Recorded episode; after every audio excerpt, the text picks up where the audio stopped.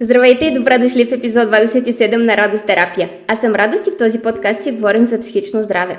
В днешния епизод продължаваме темата от предния път, а именно сънищата. От предният епизод стана ясно, че тяхното послание е кодирано, а не пряко и че всеки човек си има свой собствен индивидуален шифър. Цветовете в сънищата са едно от нещата, които са най-подвластни на индивидуалното кодиране.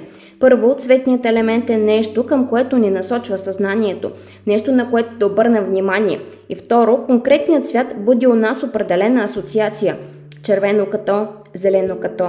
Асоциацията може да бъде по-простичка, например синьо като небе или като море, но може да бъде и супер специфична, синьо като да речеме столовите на радост, който е бил нажил в кабинета, знае. Понякога свързваме определен цвят с място, с човек, с етап от живота ни. Всичко това е насочващо към разбирането на това, което иска да ни каже съня. До голяма степен личното отношение може да се отнася и към числата. Свързваме и отнасяме определено число към нещо, но когато асоциациите не сработват, можем да, потърсим по-общи символни значения на дадено число в нумерология, антропология, символистика, езотерика, религия, кабала. Който е избрал съветника е избрал и съвета. Числата в сънищата се появяват не винаги като цифра. Понякога те са определен брой предмети или повторяемост на нещо. Повторяемостта цели и затвърждаване. Трима братя, три сестри, три орисници. Символиката в приказките е много сходна с тази на сънищата, но за тях ще ви разкажа в някой по-далечен подкаст. Сетивата в сънищата са нещо доста интересно. Често ги забравяме, когато описваме сън, а те са изключително насочващи за разбирането на неговия истински смисъл. Най-често в сънищата има активно зрение и слух. По-ярките сънища търсят много автентично чувство за допир. Това отличава сънищата от фантазията, където това сетиво не е до толкова активно. Чувството за допир е изключително важно в сънищата, които имат компенсаторна функция ни позволява да преживеем близо с някой, който живее далече или вече е напуснал този свят. Последният път, в който сънувах дядо ми, който е починал преди изключително много време, беше именно такъв сън. Спомням си допира на бетона на мястото, на което се срещнахме, на кадифеното му сако, на силната му прегръдка, релефа на загорялото му лице. Беше изключително истинско. Вкусът и мирисът са относително рядко срещани в сънищата, но когато ги има, това с което се асоциират на първо място приятно или неприятно, е важно. Така, интуицията също се среща в сънищата и това какво се случва, когато я послушаме или не я послушаме, е показателно за това дали трябва да й се доверим в настоящия момент или не.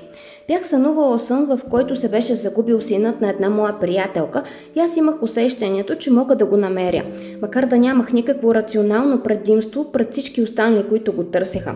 След това в хода на съня действително успях да го намеря, водена от своят усет. Местата в сънищата също имат индивидуална символика, били те познати или непознати. Те винаги предизвикват определени чувства или усещания у нас и тези чувства са доста насочващи за разбирането на посланието на съня. Преди време един от участниците в групата за сънища установи, установи, че всичките му сънища са на път. Понякога се движи по хоризонтала, друг път по вертикала, изкачва някакви върхове, но все е на път. Попитал го какво според него означава това и той каза, че това явно са важните му теми. Усещането, че се движи в живота си напред и че израства професионално и покорява някакви върхове. Посоките в сънищата за сметка от местата са нещо доста по-универсално и бих казала общо валидно. Напред си е напред, движим се през живота. Начина по който се движим напред в съня ни дава всъщност ценна информация доколко сме подредили нещата в себе си. Има ли препятствия по пътя? Има ли спънки да се осъществи пътуването?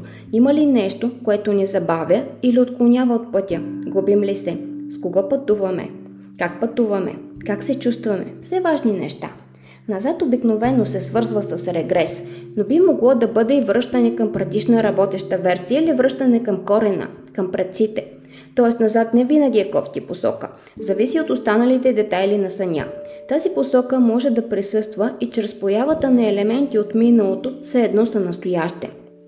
Надясно обикновено се приема за правилната посока, правилният избор, познатото, отъпканият път. Би могло да се приеме и за рационалното.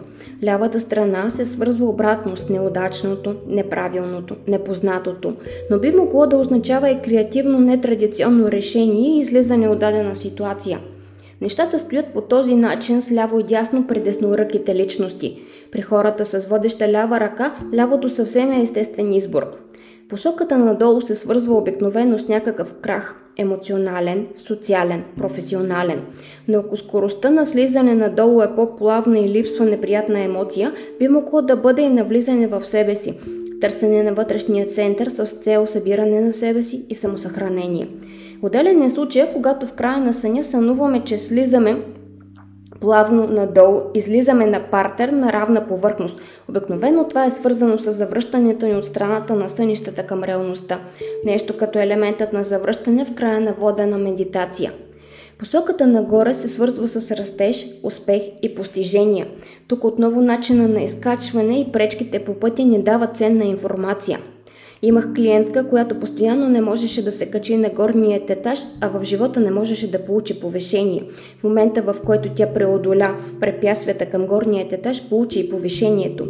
Кръстопътя си показва как нещо, за което сме на кръстопът в себе си и в живота си. Стратегията за справяне с кръстопътя би могла да не бъде полезна. При застой в съня е важно да оценим какви са последиците за нас от този застой – освен посоките, други доста универсални елементи в сънищата са формите. Кръгът се свързва с безкрайност, завършеност, цялостност. Заради дискът на Слънцето носи някакъв елемент на божественост.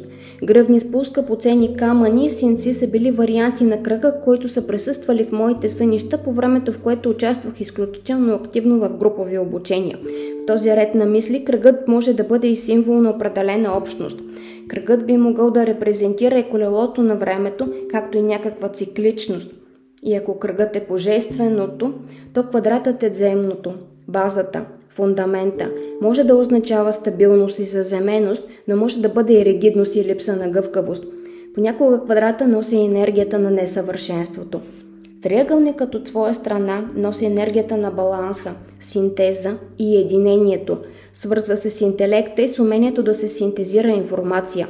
В християнството е символ на триединството на Бог. В по-стари религии представя мъжкото и женското начало, подобно на Ин и Ян. Обърнатият с върха нагоре триъгълник носи мъжка енергия, обърнатия надолу с върха женска. Двата триъгълника с допрени основи показват единението на двете енергии.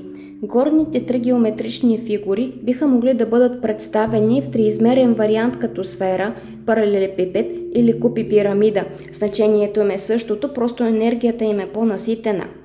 Звездата има много значения според начина на изписване е броят върхове, но най-общо тя символизира духа, духовността, отвореността и единството. В съвременното общество звездата е символ и на постижения – Изключително любим символ ми е звездата на Давид, символизираща пътеводната звезда и намирането на верната посока. Рисува се в центъра на повечето компаси и върховете сочат четирите посоки на света. За морската звезда и за това какво значение има за мен вече съм ви разказвала. Петолъчката с един връх сочещ нагоре, два настрани и два надолу символизира човека. Има една много популярна скица на Леонардо да Винчи за разположението на човешко тяло в звезда петолъчка с два върха сочещи нагоре, два настрани и един надолу символизира дявола. Винаги много съм се дразнила, когато се използва именно тази звезда за окраса по празници.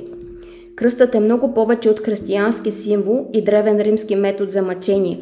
Той е кръстопът, координатна система, пресечна точка, фокус, сила, воля и всеобхватен ум. Не е изключено да се появи в сънище като символ на медицинска грижа и червен кръст, особено у хората, които в някакъв момент от живота си са били доброволци. Спиралата е последният общовалиден символ, за който ще ви разкажа днес.